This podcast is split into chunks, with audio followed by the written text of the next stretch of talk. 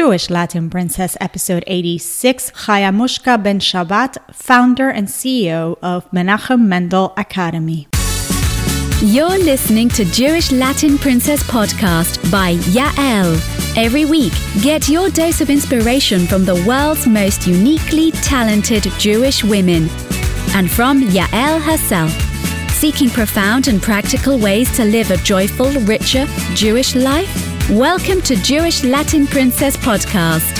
And now, Jewish lifestyle expert and bilingual blogger at JewishLatinPrincess.com, your host, Yael. Are you frustrated with your children's Jewish education? Have you resigned to not providing them with a Jewish education because you're not impressed with the quality, it's financially inaccessible, or maybe both? My guest today says there are thousands of parents around the world sharing these frustrations, and she, along with her husband, decided not to live in frustration, but to actually do something about it. You're listening to Jewish Latin Princess. I'm Yael Trusch, your host. Welcome to the show. Have I got a show for you today? I have Chaya Mushka Ben Shabbat, the founder and CEO of Menachem Mendel Academy. And what a powerhouse of a woman she is. Chaya Mushka is a passionate leader who has brought her background as an entrepreneur and a business coach and marketing expert to revolutionize Jewish education. She says her school, Menachem Mendel Academy, is not a school, but a global movement. But this is not all. In an unexpected twist to this interview, Chaya Mushka shares how she discovered her Jewish roots and the transformative journey that she went through until she embraced her new life. Yes, she was raised as a Christian. Definitely a woman of action and of principles, Chaya Mushka shares with us the current issues with the education system, the mission and value proposition of Menachem Mendel Academy, a day in the life of a student in her school, and more. We get to the real challenges of this massive project from real estate, funding, building not just a school, but building teachers and more. This is a riveting interview, which I think will get you to think about your own Jewish values and how you've embraced them, as well as where does Jewish education fall on your value scale and why perhaps we should all be striving to put it on the priority list. If nothing else, it will get you to start moving forward on something, whatever that may be. Because when you listen to go-getters like Chaya Mushka Ben Shabbat, you realize you weren't put into this world to rest on your laurels. Here's Chaya Mushka Ben Shabbat.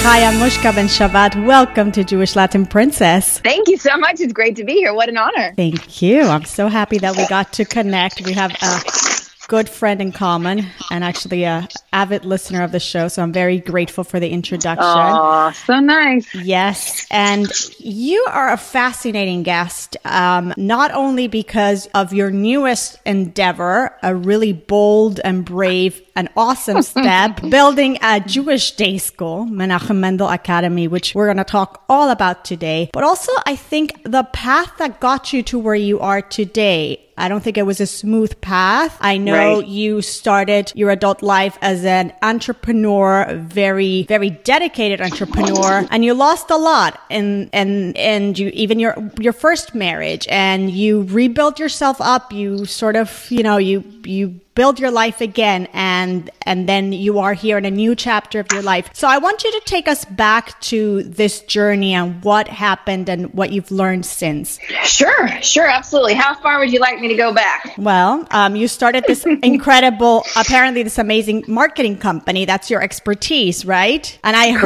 heard, I heard, Correct. or I read somewhere that you even took the bold step of not finishing B school, which I was like, "What? That's crazy." she did that. That's like an gung ho entrepreneur.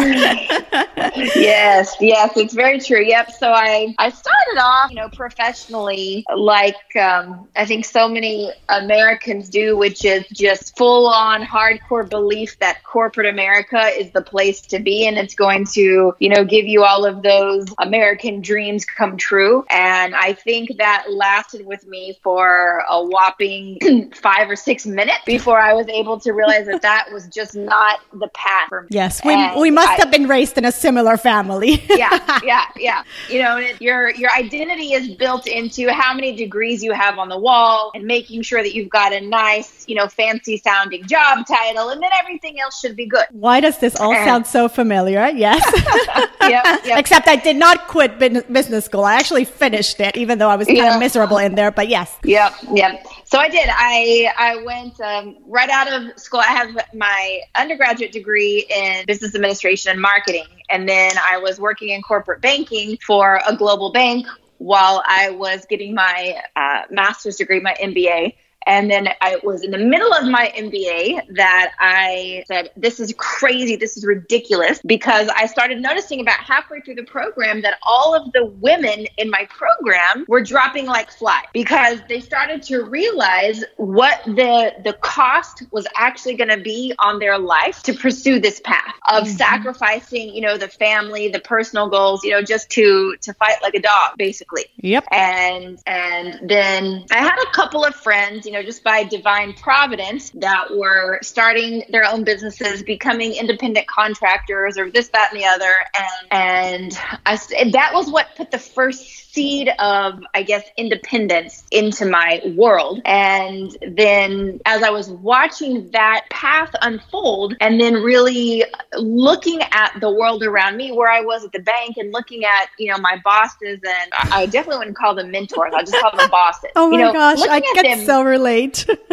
yes. You mean you did, you did not find one woman in the bank that you wanted to be like when you grew up? Tell me the right. truth. And, yes. right. And I'm thinking, oh my gosh, okay, I spend more time with these people mm-hmm. than they spend with their own families. Yes. And, yes. and nothing about them is happy or encouraging or oh insp- why? Why would I do this? I feel like so, like like I'm yeah. speaking through you. Yes, go on. so so that's when I decided to take the plunge and I realized, okay, if I'm gonna continue this path, and, and please know I have such respect for higher education. So this is not me bashing higher education, right. you know, but I just realized, okay, I'm gonna spend another two years of my life on this path. I'm gonna get a degree that it's gonna take me about 10 years to pay for. And at the end of it, what's really going to be different? So that's what I guess gave me the plunge. And it's not because I was brave and noble and and impressive. It was I just I really I have a very low tolerance for pain. Like an ingrown toenail is like the death of me. You know, like really? I just can't handle it. So I I I really became this path of pers- pursuing that path became more painful to me than the fear of failure with starting something new. Mm-hmm. So that was literally what created the the path di- divergence for me, and that's when I you know de- defected from corporate America and went off to start my own thing. And thank God, thank God, thank God, thank God, God seriously gave me just you know quick success. And I also, I guess, you know, I had to fail flat on my face a number of times. But again, thank God I'm just a quick learner. So I fell and got up quickly and fell again and got up quickly. And with a few, you know, scraped knees and elbows along the way, I was able to, to work it out. And so over the course of the next few years, I was able to build, thank God, a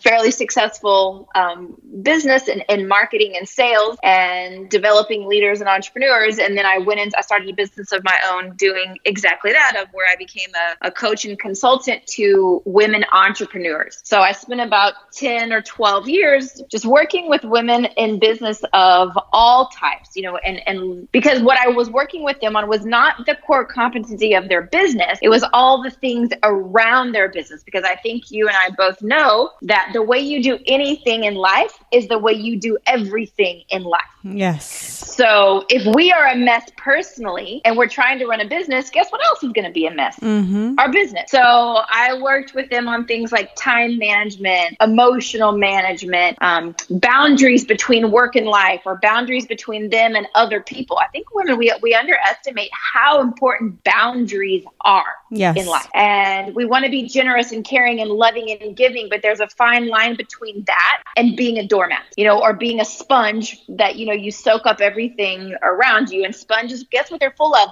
Bacteria. Mm-hmm. When you soak up everything, you become gross and full of bacteria. And then when you squeeze the sponge, guess what comes out on everyone around you? Gross bacteria. And that's what happens when we don't have boundaries. So you're basically So, a business yeah. coach before the word coach became was in. Yeah. yeah. Yeah. Isn't that funny? Yeah.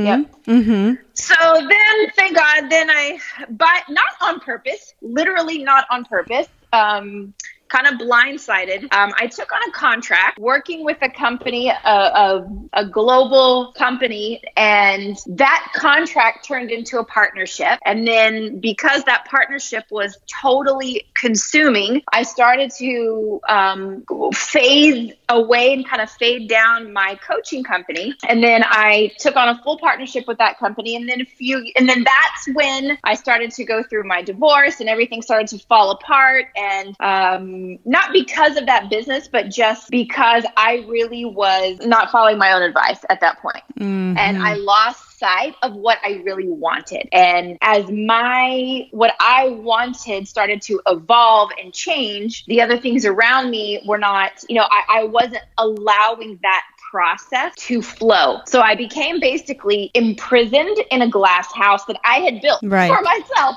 Right. And and of course only in retrospect, you know, now it's been almost 10 years since then. Now I'm able to see that totally different than I could see it back then. And so And at I- this point, you don't yeah. have children, right? at that point I had a very I had a mm, yes he was very young. He's about a year old, Okay. year or two or two. Yeah, it was yeah, right. It, it was it was a process kind of from birth, right before he was born, and it was when the kind of the whole explosion, the glass house shattered, Wow. and then until he was about three, four, five, and then yeah. So now he's ten. Now he's ten since that whole healing process has has started, and I did. I went through a massive cocooning process. I got uh, Which I was a single involved mom for a few religion, right? There was like a whole did. rediscovery. Yes, take That's us exactly there. right. Yep. And through that cocooning process, also right during the the divorce, I found out I, I was born and raised as thinking I was Christian, and Okay. right when I was going through the divorce, I found out I was Jewish. By birth. What? Oh, wait, wait, wait, Crazy, wait, wait. crazy, How is crazy, that yes. possible? How is it possible, or is it possible? No, how, how, how did that happen? That you discovered something you didn't know? yeah, so that's a very, very long story, but in a nutshell, um, there are a lot of miracles that are involved. And if I were not a, a faith based person, and if I didn't believe in miracles from the sky like flashes of lightning, it probably would not have even, like, I wouldn't have even dug into it more to find out the truth behind all of it. Um, but it did require, once I was kind of set off to that process, I started a lot of um, research and digging and like hiring a professional genealogist and blood tests and all of this work to kind of put all the pieces together. Um, but believe it or not, I'll just suffice it to say that I received a um, a letter from a dead rabbi that basically said I was Jewish and it was my journey and my path to to to walk this path on behalf of my people and to figure everything out. So that was, and then I did the genealogy test and the blood test and everything else to, to find where all the intersection of my past kind of united. And that was not a short process. Well, I can only But- imagine. But one minute, Yeah. you get a letter mm-hmm. from a person mm-hmm. who's no longer living who took mm-hmm. the time to send you this letter, so they must have known your mother. Um, so where was your mother in the picture? Was she deceased of it? Like um, no, no, no, no, no, no, no. Okay. The the again that that exactly how that happened is literally the conversation. Like that's a whole conversation by itself. But to save you from going down that path, I will tell you this: no one in my family that is living today knew what the the where the rabbit trail led to was an adoption that was about ten generations back in my family gotcha. Okay. and that adoption on my mother's side is where the the breakdown happened. Happened. Okay. Uh-huh. Uh, but because through that whole process of the searching and trying to figure out what it all meant, the company that I had become partners with was a an Israeli owned company. Hmm. That is And that is through- divine providence in and of itself. is divine providence, yes. And so through my connection to that company, that was the first time I ever actually met a Jew to my knowledge. because I was raised in the Bible Belt. You know, I grew up in South Texas and I was raised where, Southeast Texas, I was raised where, you know, you have immense respect for Jewish people and, you know, you, you believe in the, the story in the Bible from the Jewish people that they're God's chosen people, et cetera, et cetera. But I was raised with the belief system that quite honestly, Jews are they're they're like dinosaurs. Like they're archaic. Like they once were around. They're and extinct. Now they're not. You know? and that's it. And I I remember it's funny. You know, it's those things that happen in your life that like shift your your your mindset. I remember I was fresh out of college, working at J.P. Morgan. I was on a trip. Oh my gosh, we we had like uh, how old? I'm whatever. We'll talk offline. so did I. oh my gosh. yeah. So I was working at JP Morgan. I was in Manhattan for one of my nine million trips to Manhattan and back. And I remember walking down the street on one of my first trips there, and I saw this. I was in a taxi, I think, and the guy, the person with me, like I look over at the corner and I see this guy in the corner in a black suit and these long curly sideburns. Like, what is that? and someone goes, "That's a Jew." That's a like, Jew. Oh, that was my first knowledge that actually Jews walk the street on the world today. Isn't that mm, crazy? Oh, that this is is, a crazy. bubble I lived in my entire life. right. So So you're working for this Israeli company. You're trying to unravel this thing, and you discover that you are a Jewish woman. And now, what do you do with this information? Very good question. So, with my exposure to this Jewish family, you will not believe. So the the parents that don't own the company, it was the it was the brothers of this family that owned the company. The parent had been the parents uh, when the brothers came over one by one from Israel. The oldest brother came over first, started a business for himself, and then started bringing all of his siblings over with. Okay, and when he brought them over, then he had a long talk with his parents. And again, I'm giving you such a nutshell version of this, but basically, they all agreed to come over together from Israel to the US to keep the family together. So the parents sold everything that they had, came over, and just agreed to basically support the family, where the dad worked in the business the, to support his sons, and the mom cooked meals for all of the Israelis they were bringing over one by one to work in the company. And the only rule they had, the parents by this time had become religious, but none of the kids did. The kids all thought it was like, you know, they were too cool for it, whatever. And the the the parents had only one rule. They said, "We will come and keep the family together and support everyone." The boys were all in their early 20s at the time. They said, "On one condition, you put uh, actually two con- conditions, sorry. You put tefillin every day, and you you must come for Friday night dinner, for Shabbat dinner." Okay. And I said, okay, fine, that's easy enough. Tefillin takes two minutes. And Friday night, fine, we'll come for dinner. It's a free meal. Right. So the, the boy, but they turned it into this Friday night, it became like a, a, a family party slash extended business meeting. Yeah. So, the, of course, they, they drove to dinner and back. They were on their phones. The mom lit candles, the dad saying kiddush. But beyond that, everything was a free for all. But so you no- you started going with them. so I was required as being a part of the business to now go to Friday night dinner. Oh my goodness. So that was my first exposure to Jewish tradition. And through the conversations, you know, Sephardim, you know, everything is on, on is table topic. Yeah. There's nothing that is inappropriate to be said at the table where I'm so mortified and embarrassed with some of the things they're talking about, you know, sex, drug, and rock and roll, that I, I wanted to hide under a table, you know, but they just they they just talk about everything. So so after a number of these conversations, I start to, you know, warm up to the concept of listening to Jewish tradition and I start to just we start to have conversations about what's the difference between Judaism and Christianity, how does it work, what's going on, et cetera, et cetera. And uh, yeah, that was that was what was the very, very tip of the iceberg for me of looking into my roots and understanding the differences between Jewish history and the roots of Christianity for me to understand, regardless of this um, awareness that I had found that I was actually Jewish by birth. So what? I didn't have to do anything about it. Right, you didn't have to mom- embrace my mom it. says, yeah, my mom says that's cool, but why can't you be Jews for Jesus?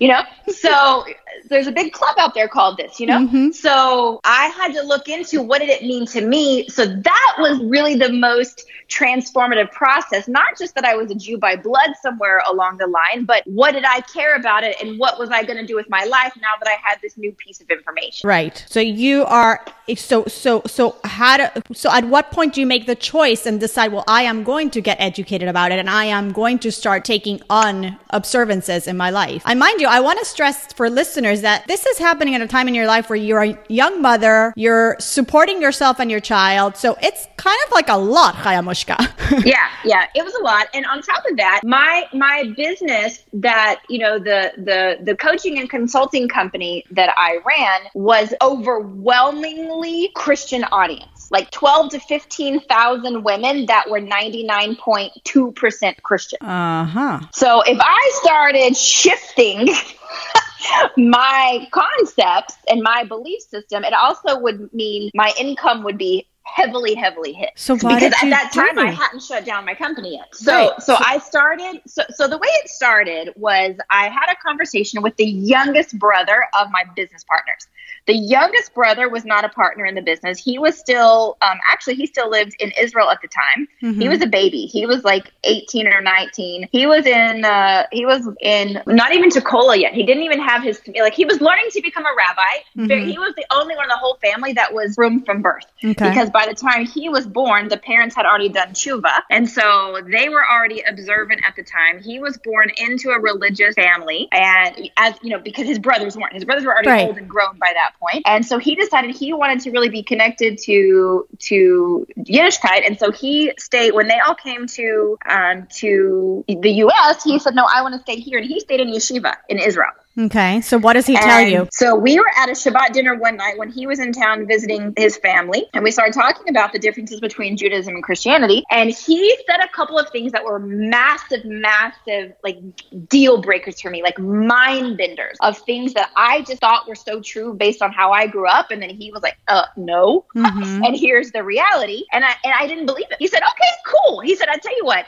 I gotta go back. You know, I'm going back. I'm not staying long, but here's a website. You can go start. Uh, you can check into it, look into it, and see what you want. And and so I started digging, and I asked for more information. He said, I can't really help you so much. I'm overseas again now, but. And he was at a Chabad yeshiva. So he said, I tell you what, he said, I'll send you a website. You can check it out and see what you want. So he sent me to this website called Chabad.org. so you devour all the entire Chabad.org I became a Chabad.org junkie. junkie. Aren't Yeah, we all? yeah. Come on. yeah, yeah, yeah. So that that there's my uh, that's my commercial for Chabad. So I became a Chabad.org junkie and literally devoured, devoured, devoured. And the more I learned, and I began, I had this prayer, one prayer every day. I said, God, I do not know what's happening in my life right now. Things are so up, down, from sideways. I, I don't even know who I am, what to do, what you want. I, I'm I'm I'm so at a crossroad. So, but if you if you will just find a way, if you will just show me the truth, I promise you, God, I will find a way to live it. I hmm. cannot live a life that isn't true. So you show me the truth in an unequivocal way, and I promise you, I will, even if it means turning upside down my family, you know, giving away my income, walking away, figuring out what to do with my son, I will figure it out. If you will just show me what's the truth. And that prayer was every day for probably six months. And that's when I'm going through Chabad.org. I'm going through my divorce. I'm trying to figure out which professional path I want to take, trying to keep my son, who was three years old at the time, you know, stable and and happy and secure. And like my whole life was in this was the massive, very, very painful cocooning process. Right. Um, and and then that is what led me to the, the really digging into you know what it means to be a real Jew. Because from that for me at that point see I'm I'm an extremist. I'm I'm sure you can tell. If I'm gonna do it it's all or nothing. Hmm so if I'm gonna so I didn't need to be a casual Jew. You know, I didn't. So because I was- yeah. So if I was going to do it, it meant an, a total embracing of what it meant to live as a Jew. So, so that was a massive, massive transformation. And once I made the decision to do it, actually everything was easier. It was deciding mm. that was so tough. What a lesson because it's it's almost what I'm sure you've told your clients many many years how it all starts with our mindset, right? So here is right. That's in your own That's life how you see that once you made that decision, everything started falling into place. Right. That's it. Hmm. So you Yep. start embracing Yiddishkeit, you become religious, you become observant. What happens next? Do you give up the coaching business? What what what happens with your professional life? Yes. So I, at that point, was just starting to work with the other the other company. So I moved out of Texas over to Arizona to be a full partner with this other company. Okay. And it just really Hashem gave that to me as a gift because not only was he saying literally he's he walked me through the desert, you know, like the Jews had to walk through Yeah. the desert, and I was going on this synonymous path. And I was I was walking through the desert of Arizona before I could find my geula, before I could find my promised land. And he gave me like these little carrots to follow, He, like connected me with the Israeli company, with the with the Jews, with the um and then he by working for the company, it gave me enough of a boost to um, be able to slowly phase out my coaching business without being so afraid. Mm-hmm. So what I really did is I I had to go through this cocooning process where I just completely shut off to the outside world for a couple of years. Hmm. Like just when I went through when I went through my divorce and then I went through the process of really connecting to my Yiddishkeit and I also went through a formal conversion to make sure that there would be no questions anywhere along the line wow. about, you know, because for for like my son, my you know children future wanting to get into schools or marriage mm-hmm. or whatever, and they you know you always want to check. Yeah. And so my mother-in-law now I'm remarried to um, a Jewish family, and my my mother-in-law says you know she laughs about it. She said, well at least you know for sure you're Jewish. She goes, I maybe there was a mistake. Like, you know, it's just a joke. She says, you know, for sure now you have a piece of paper to prove it. Mm-hmm.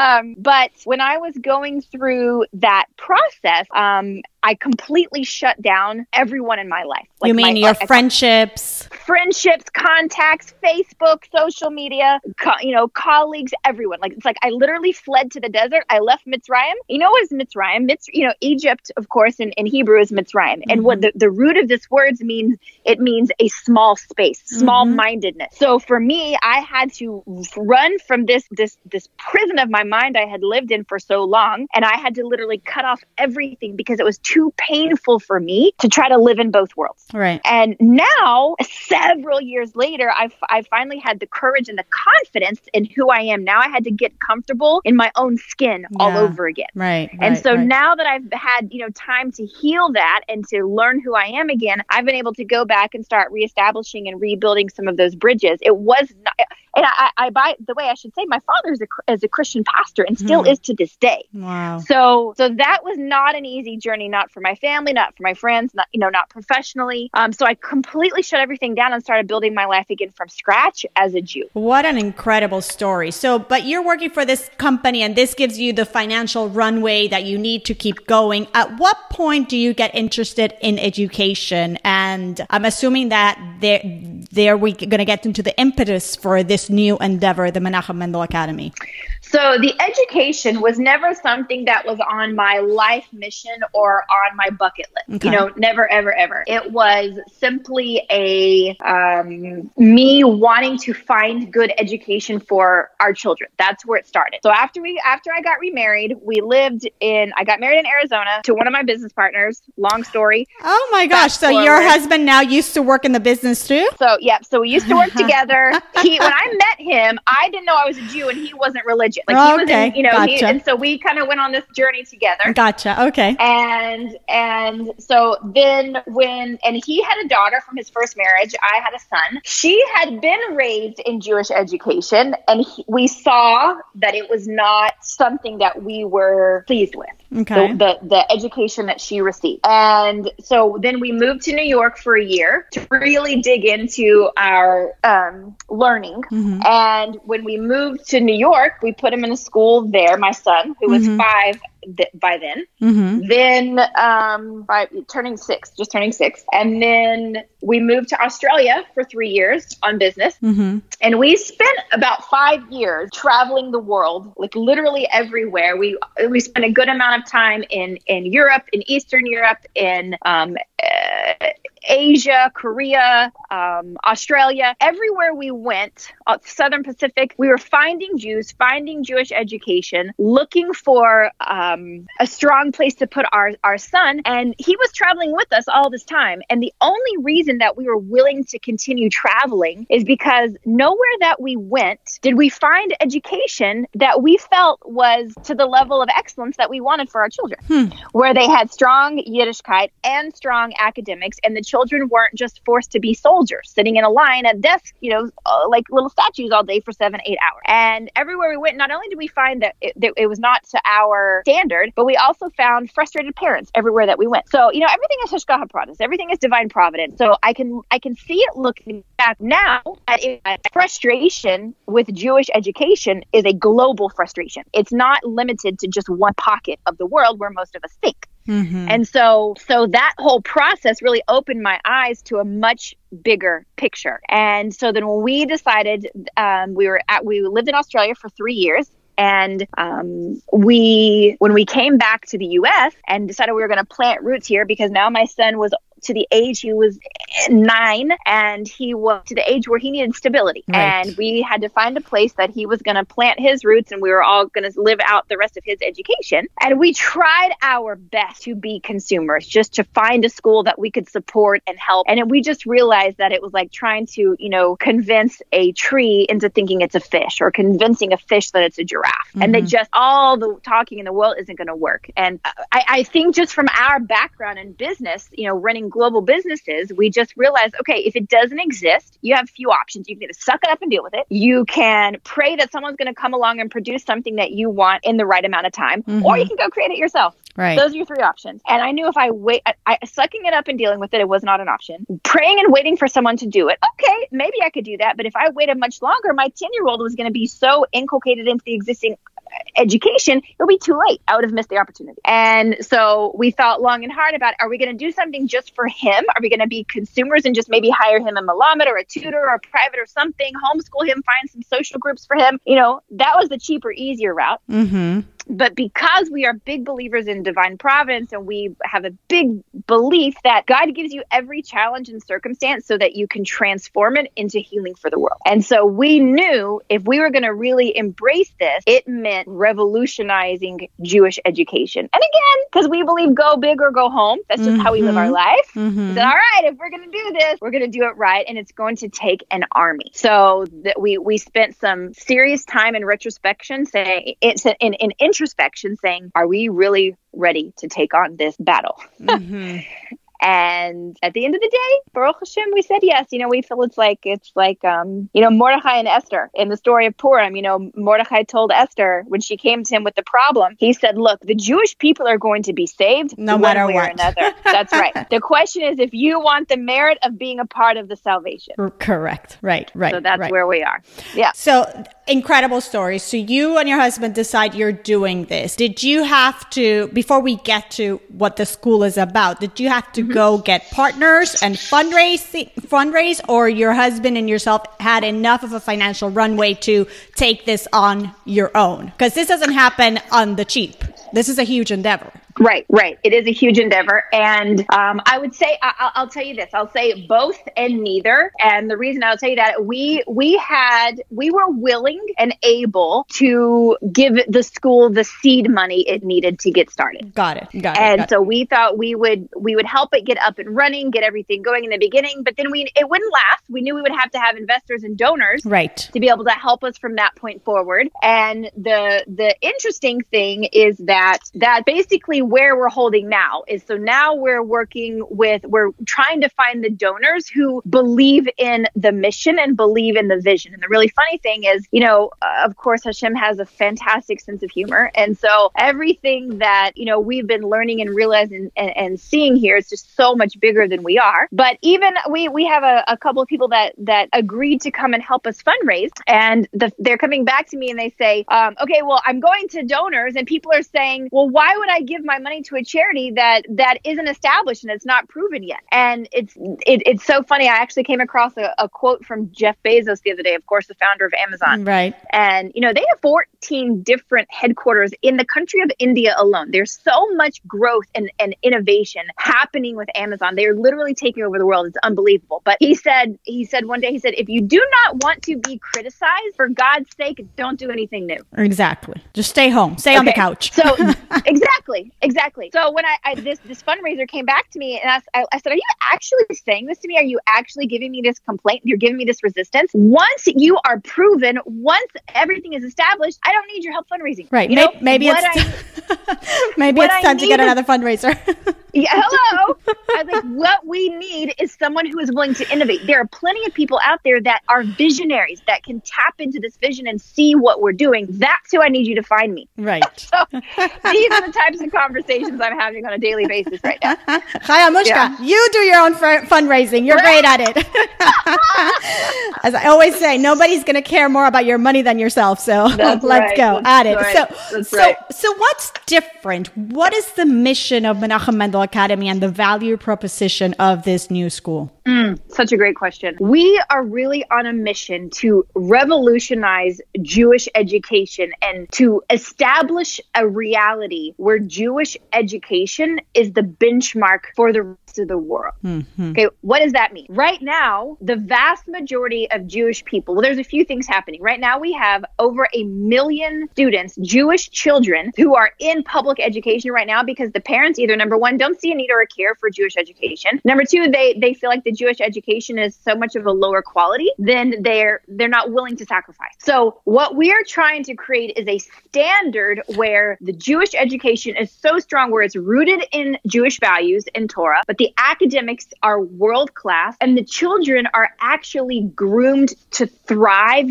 in today's modern day world. Okay. So there are a few pieces that of this puzzle that are unique that don't exist anywhere else. Okay. First of all, most education, Jewish or not, is still a 200 year old solution where you're sitting in desks lined up in a row all day, every day, and expected to just say yes, ma'am, no, ma'am, and not think outside the box. We do not teach today's children to think outside the box. But yet, what's funny is as soon as you get into a professional situation, yes. you are expected to be good at yes. thinking outside the box. How does it work? so frustrating. Yes, okay? 100%. You know, t- most of today's elementary school children, they're saying that by the time they are 16 years old, they will not need a driver's license because it will be standard that all cars will drive on their own. Mm-hmm. How, how are we preparing children? You know, you've got 10 years, 10 year olds are coding these days. Okay. Mm-hmm. Preschoolers, of course, know how to operate smartphones. And you've got high schoolers that are already establishing their global brand, you know, before they're even in 11th, 12th grade. Like we have to rethink education for today's generation. And the interesting thing, this is so crazy. Do you know where the, do you know who is the father of education, modern day education? This is not something that they teach. Let me just share this with you. This was a mind bender for me. Tell me. The, the, the way modern day education was created was from a guy in Poland after they had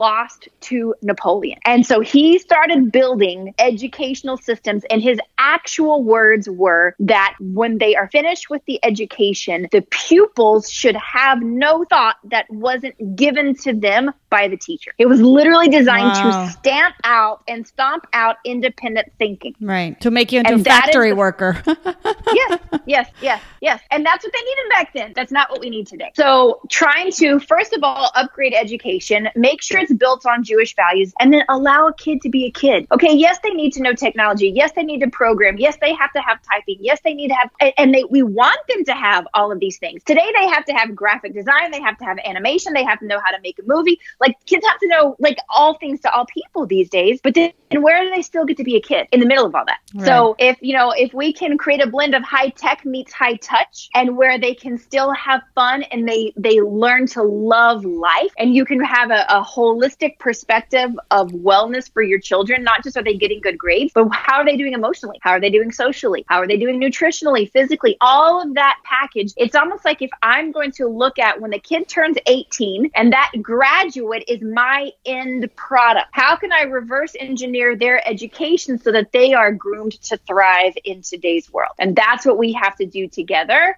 as an army of people because it's not just one or a hundred or a thousand, but it's going to take an army to revolutionize what has become so deeply ingrained into our programming over the last few hundred years.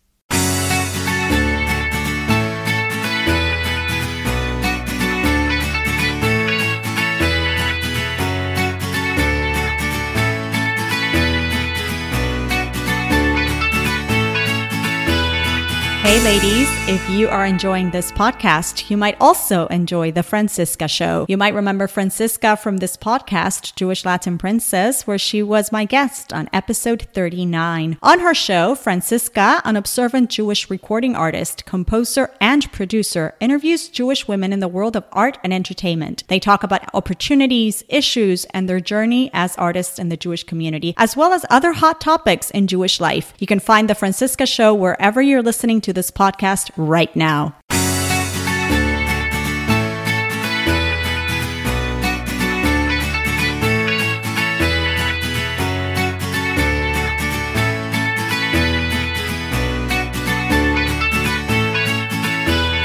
You mentioned the obstacles that people usually have, and you didn't mention one that I think I read somewhere where you alluded to it, um, and I've heard it before.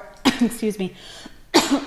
and that is people's complaint that it is just too expensive. And that might have to do with, you know, it's the price doesn't warrant the result, maybe. That that might be that might be what people are saying. I don't know. Talk to me about that a little bit because I, I read somewhere where you mentioned how today we have so much abundance as a nation, but we still have that scarcity mentality and people are not investing in their children's education. Um, and a lot of people are stuck in that conundrum where, you know, tuition, tuition is extremely high, but maybe they're not even feeling that the investment is worth it. That's right. That's right.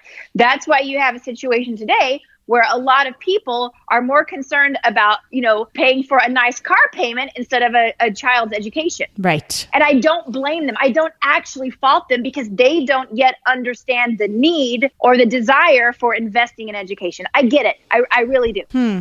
You're very um, kind.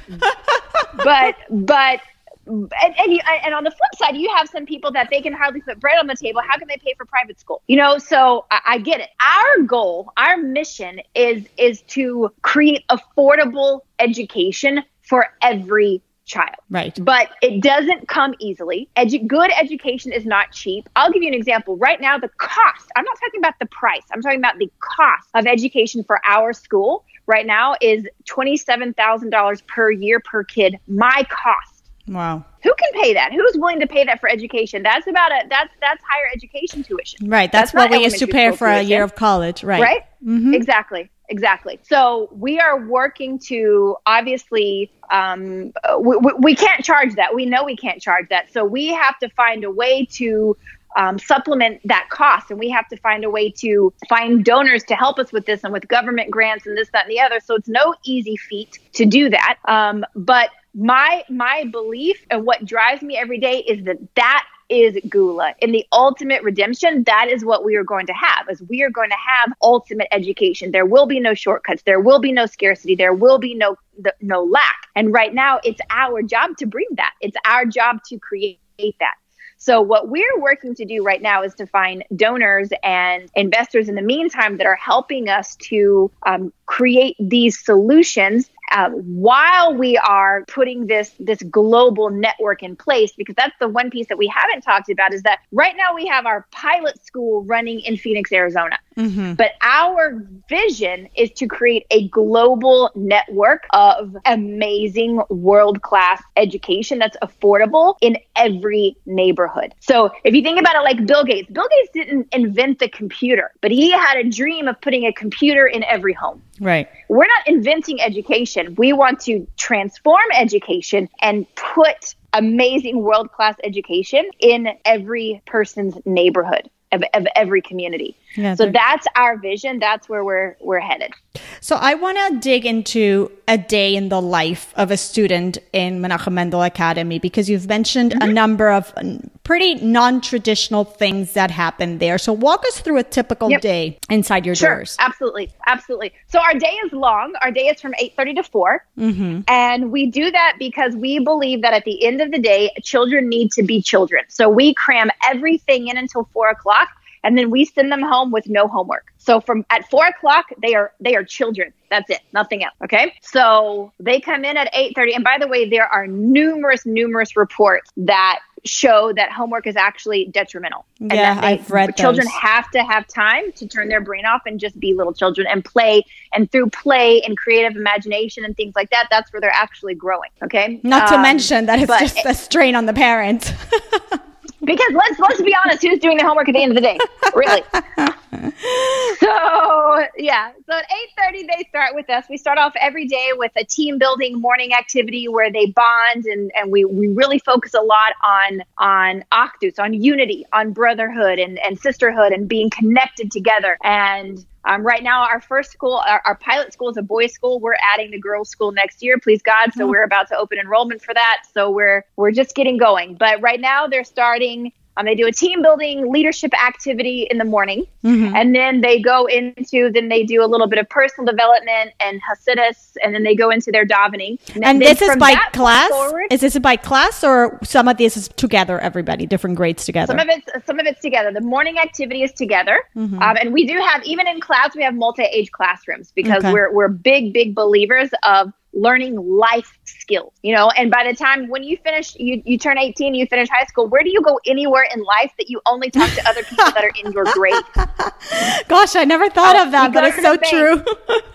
right? I'm going to go to the bank. Oh, I'm sorry. I'm not 40. I can't talk to you. You know, it doesn't work that way in the real world.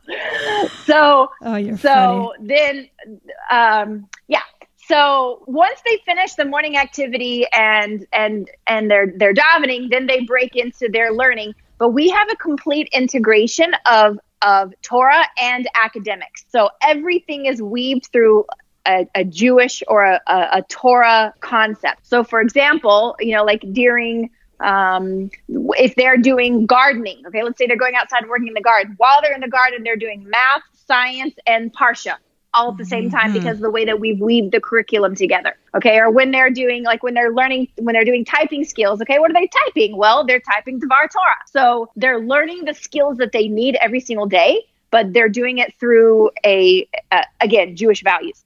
Okay, um, but then they have a lot of recess. They they have three different recesses a day. They get time to run and play and work things out. And we have like mind um, stimulating games that are happening through recess and activities. Um, and then they did they they're still doing all the same the same you know math, science, English, language, literature, art. We do a lot of um, they they learn um, music, um, sport. So there, all of the activities that you would imagine would be in a, a a higher institution of learning and what we just we we we breed all of them and we filter all of them through a funnel of learning is fun if they love coming to school and they love being a part of this family and this organization and this team then that is going to build within them a love of learning for the mm-hmm. rest of their life so that's really what we're trying to build and develop into their character and then we also do a lot of um, we take a field trip every friday we do a we do chesed project or mivtzoim so they they go out and every Friday afternoon they spend time in the community learning to give back and not just to be consumers. So whether they're um, help, you know they're ta- they're helping pass out Shabbat candles, or whether they're helping clean up a shul, or whether they're cleaning up a park, or you know working at the Humane Society, are doing things to where they're really being um, developed into a, a mindset of always looking of to give back to other people. Mm-hmm. That's amazing. That is so amazing. Um, how many boys do you have enrolled this year, your first year?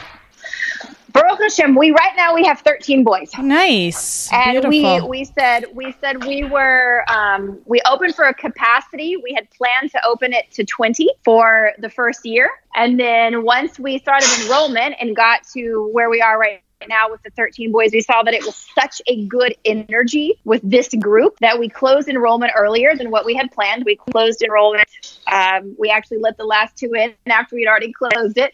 And we said we would rather start small and really build a rock solid foundation mm-hmm. before we're growing too fast and having too many before we can really um, you know, uh, manage quality control and, and create the excellent environment that we want. So we we with the waiting list and the registration list that we have for next year, once we open the girls, uh, will probably be somewhere between 30 and 50 for next year. Will you be using the same campus for the boys and the girls, or does that mean that you're going to have to find another facility?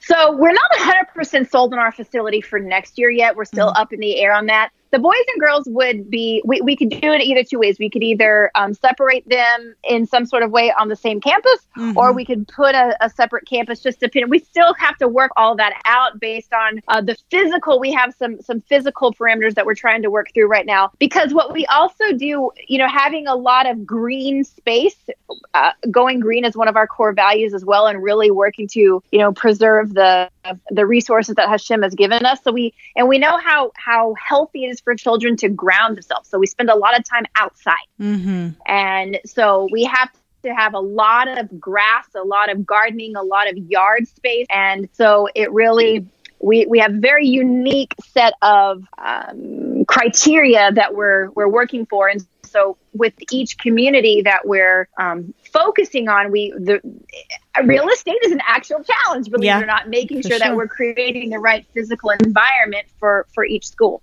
For sure. Another challenge that I would love for you to Yeah. address is how do you train and how do you find and then train your teachers who perhaps have been, I mean, I would assume most of them have been trained in a completely different mindset, just the traditional way educators have been Mm-hmm. trained for years, um, into your new way of working with students to embr- and to embrace your method wholeheartedly and effectively. I mean, even in a, even teachers who Yeah. are able to teach multi-level, that's already a stretch in a regular school. So here, not only are we talking That's right. multi-level, That's but we're talking a lot more. How do you do it? That's right.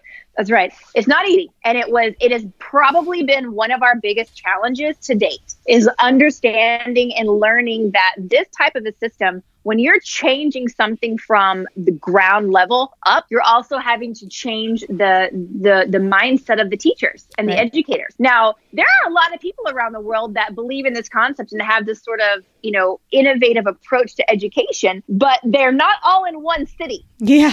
and so what and, and and when even if we wanted to do a massive recruiting campaign and bring all of these like-minded thinkers to our pilot school that's fantastic but if i want to make this duplicatable across the world i have to make this type of thinking duplicatable which means that i'm actually having to build a training program from scratch. So instead of having to recruit teachers, what we're realizing is that we have to build them. And mm-hmm. so we're creating an entirely comprehensive training system for the teachers from start to finish. And it's interesting because we're having to live that training system right now. We're, having to go through the, it's basically like every kink, you're like, eh, gotta put a training program for that. So every little piece we're having to live through it. And those lessons and experiences that we're having right now in the pilot school are what is becoming the training program for all of the other future expansion schools, please God. You know, it's so interesting to see how your life is come, so many things are coming full circle because your experience Yeah. as a coach and a, a training so Right. many Yeah. women, it's now translating into this. So, wow. Kol hakavod. Um, Right. Chaya Mushka, Right. let's wrap it up with a, a little game that I do with all my Yep. guests. It's called JLP Fill in the Blanks. I'm going to give you a few um, sentences, open ended sentences, and you'll just fill them out, finish them with, with the first, first thing that comes to mind, okay? Okay, Like, here we go. I'm Chaya Mushka ben Shabbat, and I feel most spiritual when. I feel most spiritual when I do what? That's what you're going to tell me. oh, okay, okay, okay. I feel most spiritual win in the morning before anyone wakes up and it's quiet in the world. Mm, yeah, I love that time. I'm a morning person. I love waking up before everybody Yeah. else in my Yeah. household. My, Yes. my Yes. Yes. favorite mitzvah, or one that I connect with the most, is. Oh, my favorite mitzvah for sure would be hosting guests. Oh, very nice. My fondest, sweetest Jewish memory is. Ooh. All mine are new. Mine don't date back very, very long. But my fondest Jewish memory would definitely be watching my son when he gets to burn the chametz right before Pesach. And hmm. his, the look on his face is just joy. Yeah, it is a beautiful sight. I I, could, I could see that. I, I also Yeah. appreciate the look in my Yeah. kids' eyes when that all, that whole thing Yeah. is happening outside. Yep. Something yeah. something I wish I had learned about Judaism growing up is The truth Hmm. that it exists, that it really is the emes that runs the world. it's not just something on, on, on in books. it's not something That's right. That's right. when I give That's right. When I give tzedakah charity, I like to give to I like to give to anyone who asks. That's our rule. Beautiful. Beautiful. Finally, I'm Chaya Mushka ben Shabbat, and today I'm most grateful for. My past. Wow. Good for you. That is some answer, especially coming oh, from you, who who who took this Hashem. incredible path. Chaya Mushka, where can we find you? If anybody out there wants to join this global movement and um, accompany the Ben Shabbat in this endeavor, where can we find you? You can find us online. You can find us on MMAfamily.org. And you can also find us on Facebook, Menachem Mendel Academy. Or you can connect with me just personally on Facebook. I, I'd love to travel this journey with you. Chaya Mushka Ben Shabbat. We're open. We have nothing to hide, everything to share, and we we really do believe that it's it's an an army of us coming together. But we we really believe that if you build the army one on one like a family, anything is possible. Beautiful. Kol to you and to your husband. Much much atzlacha. And listen, I'm sure we're going to see a lot of great things coming from you and from this amazing project. Thank you for taking it Thank on. Thank you so much. Thank you for taking the time to listen and share. I really, I really appreciate it. And Kola Kol has and up to your mission as well. Thank you. My pleasure.